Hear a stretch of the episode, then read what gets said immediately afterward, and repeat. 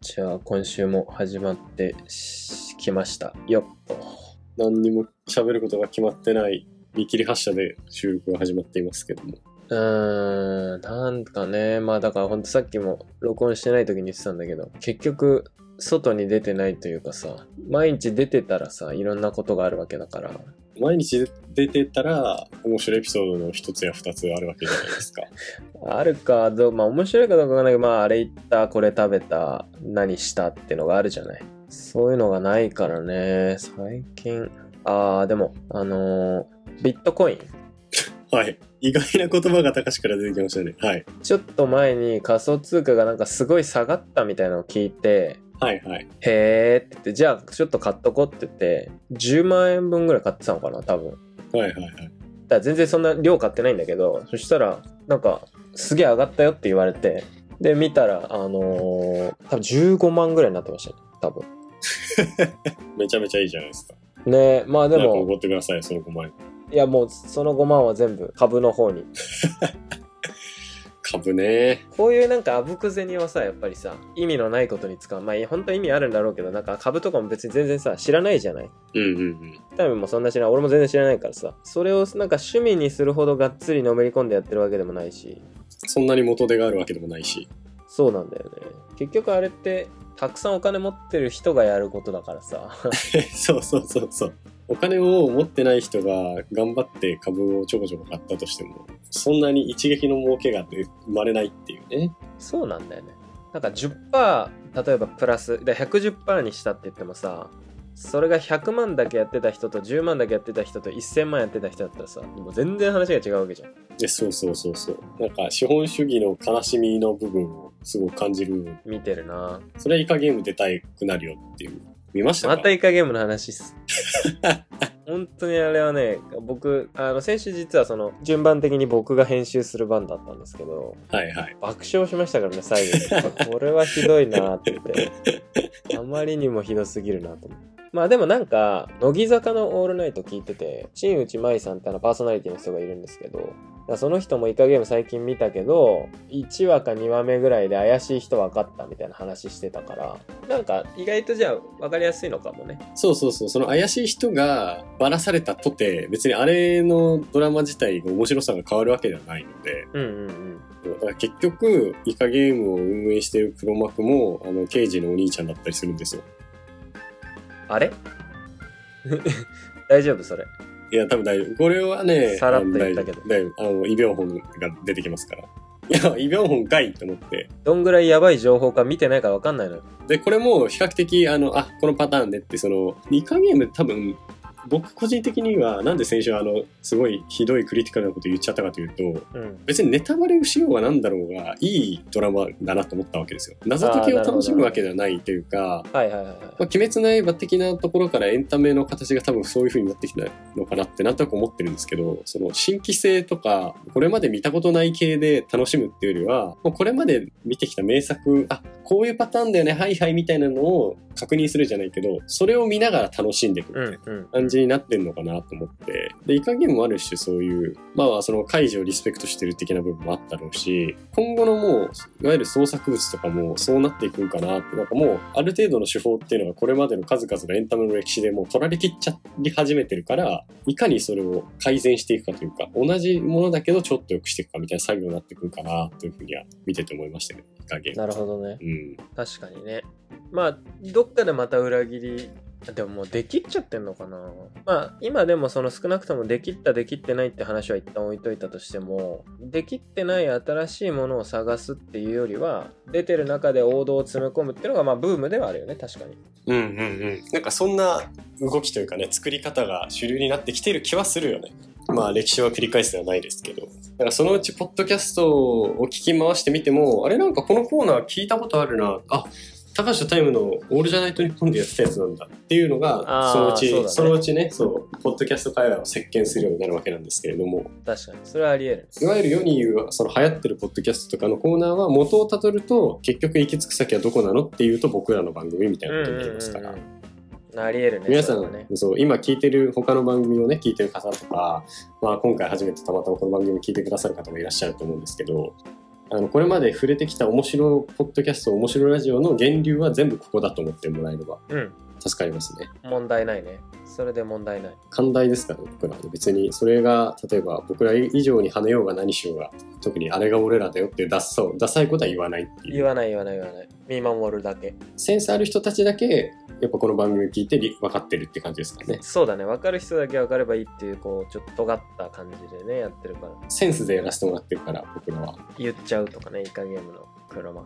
そんな今週の高橋さんのおすすめは何かありましたか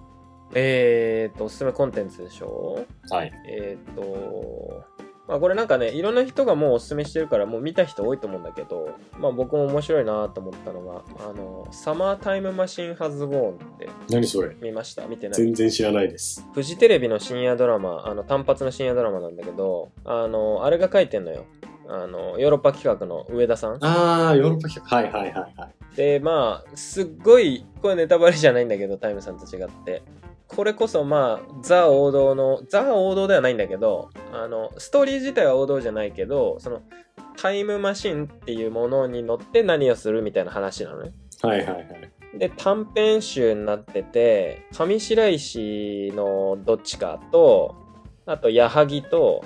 あと久保しおりってあの乃木坂でさ「あの夜は短し恋せよ乙女」だっけの舞台やってた子なんだだな多分最近演技が上手でいろんな舞台出てると思うんだけどはいはい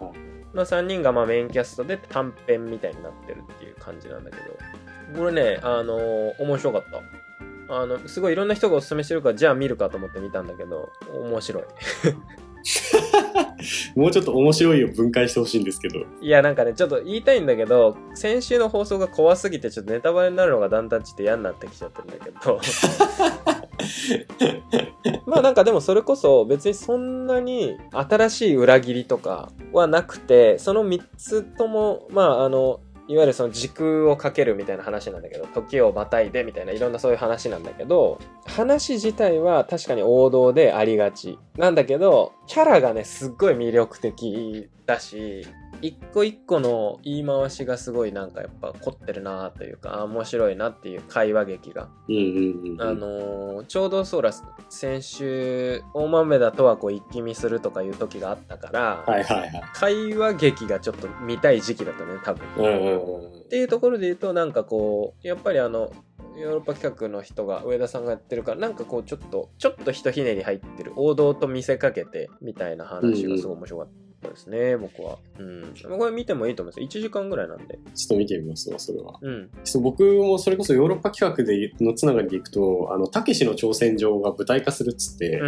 んうん。去年かなんかそれこそ「たけしの挑戦状ビヨンド」っていうのが舞台あの西野金婚の主演で。はいはいはいはい。で俺それチケット取れててめちゃくちゃ楽しみにしてたんですけどやっぱ残念ながらコロナで全公演中止公演中止になっちゃってそっかそっか、その時期か。折を見て本当に再演してくんないかなと思いながらだったんですけどまあそれもありつつだったんですけど僕の今週のおすすめはですね、えっと、池袋にある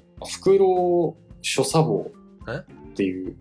ところがありまして 何やえっとね基本的には本屋さんとカフェの併設店みたいなところなんだけどはいはいはい。あ、あの書作房ってさこういう字そう書作房そう書房と作房のあの合わせた書作房っていうなるほどと。ころがありましてでこれ何が面白いかっつうと本を買えるんですよねその本屋さんなんでまあ当然はいはいはいはい。なんだけどその売られてる本が全部カバーリングされててこういうないや内容の本ですとかこういう時に読んでくださいみたいな本の紹介文だけが記されててうん。誰が書いて何のタイトルなのかっていうのは全部伏せられてる本を買えるんですよなるほどね。でお店自体でも今日のおすすめコーヒーと今日のおすすめ文庫みたいなのがセットになってか注文できるメニューがあってなるほど。あ面白いね、それは。自分の目でジャケ買いとかしてると本屋さん行ってやっ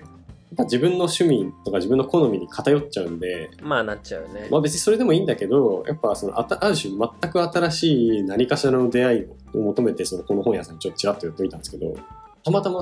僕が行った時のおすすめの本が森見富彦さんあの夜は短しそれこそさっきのまさに有吉乙女のさっき言ってたけどそうねそうそうそういう本が僕としあのおす今日のそのおすすめ本ランダムのに入ってたんで、まあ、僕知ってるけど買わないみたいな別に強いて機会がない限り買わない本みたいなのが手に入ったんであーまあまあなんそかうだねラッキーというかそうそう面白いななんかそういう意図なんだろうね。うん、そうそうそうそうそうそうなんかさ、ちょっと前、ちょっと前っつっても結構前になっちゃうかもしれないけどさ、あの、殺人犯はそこにいるって読んだえ、わからん、読んでない。あの、本屋さんの書店の店員がさ、ブックカバー隠して売って話題になったの。僕はこの本を売る方法がわからないのでこうしましたみたいな。長編ミステリーって偏見あると思いますけど、買ってくださいみたいに言って、全部隠して売っててめちゃくちゃ話題になって売れたみたいなのが。本当は文庫 X。あ、そうそうそうそうそうそうそ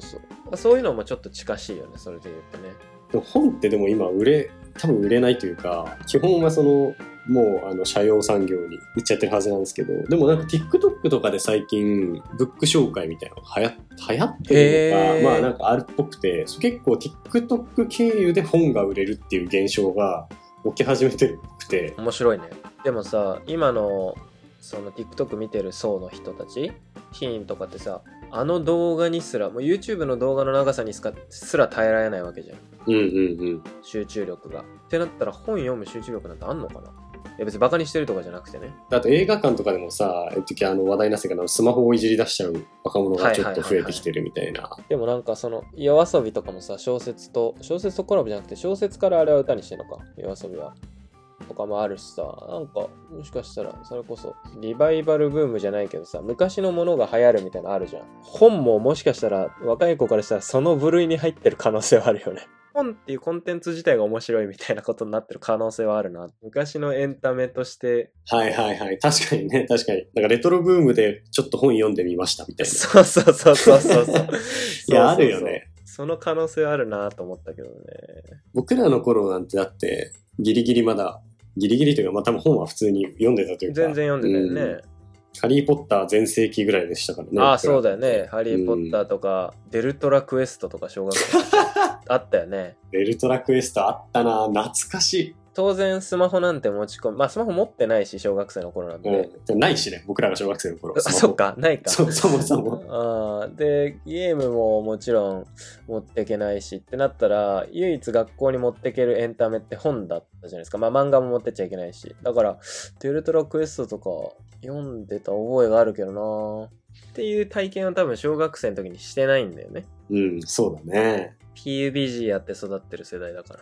PUBG やってイカゲーム見て、それ本読まないわって感じしまますあよね。ね実際スマホあったら俺も読まなかったかもしれないもんねうん、読まない小学と思う生時よ。代にスマホ持って本より面白いものがあるんですから、金魚ってなんか集中力がなんだっけな、9秒ぐらいらしいんですけど、例えば餌食べてる時に、あ、餌だっつって餌に向かってパクパクパクパクみたいな、餌に集中してる時間で9秒らしいんですけど、現代人の集中、集中できる秒数って8秒らしいんですよ。え金魚以下の集中力っていうことがなんか発表したみたいなのが確かあって、多分情報の処理量が上がったから、一度に対するかける時間が本当に短くなってきてるんだろうね。たかしとタイムのオールじゃないと日本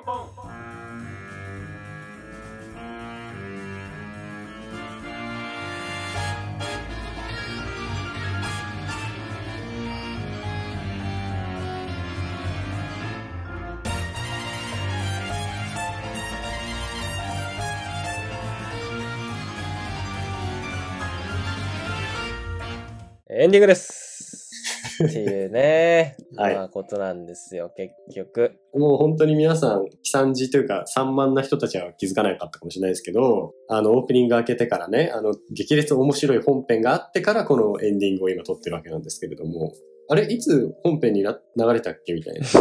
な。うんんなもういつ本編が愚か始者まもっねて、いつ終わったのかっていうね。本当に集中力のしの字もない、なんか愚か者が、まあ世の中にはたくさんいると思うんですけど、こんなに金魚以下ですなんて馬鹿にされてたら人間のメンツが保てないわけじゃないですか。ちょっと最後の最後ね、本も読めなくなってしまった悲しき人人たちに向けて、集中力マスターの我々から、あの、集中力を高める簡単なコツをプレゼントしてあげようかなと思っておりますよ。プレゼントする。まあ、まずは、高橋さん、集中力本当にありますかっていう話なんで、今日からできる集中力アップ、集中力アップトレーニング、うんうんうん。やっていきたいと思います。はい。えー今から僕が言う言葉を覚えてください。はい。ちょっと集中しましたちょっと集中してみてくだしさい。たしたしたしたした。じゃあいきます。集中。えー今から言う言葉。 集中。えー、5, 個言葉がありますんで。 5個。はい、いきます。馬、馬。タヌキ。言わない方がいいですかすいません。あ、大丈夫です。あ、すいません。あの、僕が集中を書いてました。4つでした。 大集中マンだな。はいはいは。はいい。えー馬、タヌキ、キツネ、豚。覚えましたかうん、覚えた。言ってみてください。馬、タヌキ、キツネ、豚。これメモ取っちゃダメですよ。ルンバ絶対メモ、メモ取っちゃダメです。ルルンバあー、メモは取れないです。もう今書けメな。モはい絶対取っち字ゃダ書メけないので大丈夫です。字書けないですうね。んで、次に、えっ、と、富士の山という言葉を逆さに言うとどうなりますか富士の山って何富士の山あ、富士山か。富士の山、マヤの字符。おお。じゃあ最初に覚えた4つの動物の名前をもう一回言えますか、今。馬、タヌキ、キツネ、豚。集中 集中というわけですね。これがもしかしたら言えなかった人もいるんですね。あー、高な橋るさん、ほまど、あね。僕らは当然集中力マスターなんで全然言えちゃうわけなんですけど。だからこう、これができてしまったというわけで今週はもうおしまいなのかなとちょっと思います。 まだまだ鍛えないといけませんねっていうオチになる予定だったんですけど、 じゃあ、タイムさんに集中力テスト。あはい。どんどんこれ、頂上現こ象。れを答えて、じゃあ終わりにしましょう、今週はね。わかりました。えっと、今日僕がおすすめコンテンツで紹介したヨーロッパ企画のドラマ名は何えー、サマータイムマシンハズゴーン。うおおすげえすげえあ、あ。いや、まあ僕らはもう当然集中力マスターですから、こんなのは余裕なんですよね。まあ正直ね集中力まあリスニーなんて2秒も持たないんだからやっぱり集中力テストやった方がいいですよ。そう。多分、リスニーは、あの、集中力テストやってくださいって僕らが問いかけて分かりましたって言って、僕が、あの、馬とか言い出した時点で、え、これ何やってたっけってなってますから。 それもうなんか病気だけどねどっちかって言ったら。鶏さんぐらいのレベルで物忘れがひどい。じゃあちょっと最後に集中力はお置いといて、置いといてというか、まあおしまいにし、まあ意外とあの、僕らは集中力があったということなんうで、ん。それにちょっと関連して、右脳派、左脳派テストっていうのがあるんですよ。ご存知ですか、高橋さん。いやちょっとすいません。これ、あの、リスニーの皆さんもあのラジオ聞きながらでもできるんで、ぜひ試ああーしてなるほほしどいんねですやけってど。ほしいね。あの自分の脳がどういう考えで物を見ているのか、なるほどそしてなるほど。どういう顔に解釈して物を言っているのかっていうのを、まあなんか医学的根拠はおそらくないにせよ、ちょっとまあ話の種になるぐらいにやってみなるようほとど思なるほどったねんで。すけど。うん。というわけで、えっ、と、まずじゃあ、何の気なしに、こう、左右の手を、あの、指を組む、組んでもらっていいですかあの、怒り言動みたいな感じでペッて。組んだ。どっちの親指が上になってますか左。左上。はい。じゃあ、それを覚えておいてください。まず。覚えた。左。で、次に、馬。はい。 豚。馬の話はもう終わり終わり終わりです。あ、終わりちょっと混同しちゃってます。終わり。怒り今度、で、ね。次に腕を組んでみてくださはいい。はい腕を。相模の混同。はい。えー、腕を組んでみてください。で、どっちの手が上に来てますかえっ、と、右。右が腕。右腕が上。右が腕。 両方腕だけ ど、上にあるのは右。あー上にあるのは腕。うん、腕腕。で、右が上と。というわけなんで、えっ、と、親指は左が上。で、腕は右が上。そというわけで、高橋さんの診断は、うんインプットは右脳派、アウトプットは左脳派っていう、右左脳というタイプなんですね。う。うさの。で、右左脳はどんなタイプが多いのかっていうと、ええー直感的に捉えて論理的に説明できる人なんですよ。ー、ほう。良さそうじゃないそう、だからこれはすごくて、要はセンスで物事を見て、かつ人に伝わりやすいようにそれを言語化できる。いや、すごい褒められてる。めちゃくちゃいいタイプなんですよ、こ れな。るほどね。でこれは、要は、あの、それこそ、あの、エンタメ、まさにですね、広告業界とかね、エンタメ系をやる、プあロらデらららららュースする人にすごい向いているタイプだと言われているものらしくて、要は、やべえって思ったものを、これこれこういう風に、こういう魅力があるのって面白いですよねって説明できる人なんですよ。なるほど、なるほど、なるほど。なんで、これは、かなり、このラジオにとっても、あの、すごく有益な能力を持っていることだっていうのが今分かってしまったんで、そうだよね。うんさすがになんかあの、今週のおすすめコンテンツ、これは面白かったですね。いや、面白いんですよっていう人だとはまさか思えないことが出てしまったんです けど。うんうんうんそうだ、直感的に捉えてるから、これ面白いな直感的にって言言うってとそねう。でも処理は論理的なはずなんですよね。論理的に考えた結果、面白かったっていうことそうだ。ね。これちなみにタイムさんは何なんですかこれ、俺はね、あの、う、う、ううのだったんですよ。あ、右右あの、左親指が上で、左腕が上だったんですよ。俺は高橋さんと指は一緒で腕が逆だったんですよね。なるほど、なるほど。そう、だから俺はううのタイプで、でこれはどういうことかっていうと直感的に捉えて感覚的に処理する人なんですよ。うんで、これはだから、やべえと思ったものに対して、やべえとしか言えないっていう。ああ、なるほど ね。そういう人は何に向いてんのえ、こういう人は天才って言われて ます。おちょっとあり嫌がとだうごな。ざいます気持ち悪い。失敗したな。誘い込ま れた。え、これはあの、本当に俺、何も仕組んだわけでも結果を知ってたわけでもなくて、僕もたまたまこれあの、なんかの講講座かなんかのアイスブレイクの時に聞いて、ああ、ありがちだよね。で、なんか、へえ、やってみようと思ってやってみたら、あの、ウーノで、こういう人は、あの、要は、感覚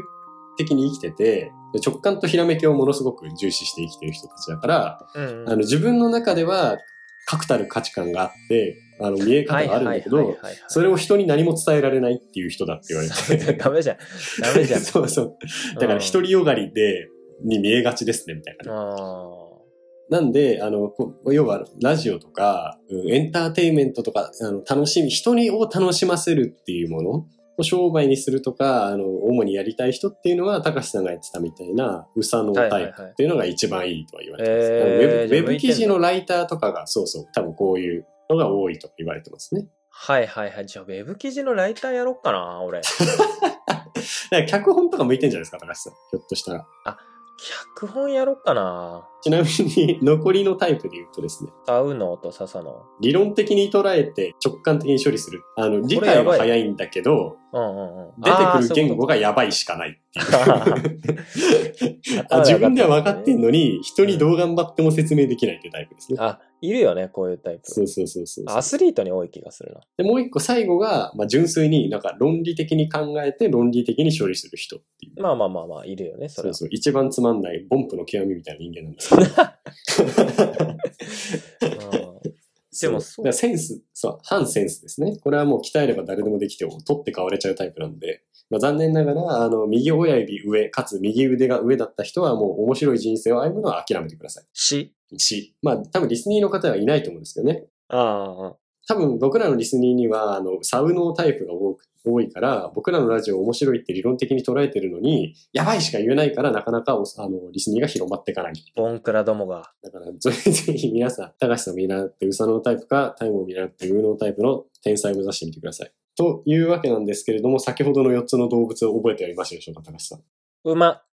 タヌキ、キツネ、豚。ん。す集中力マスターだ。本当に覚えてると思わなかった。すげえ。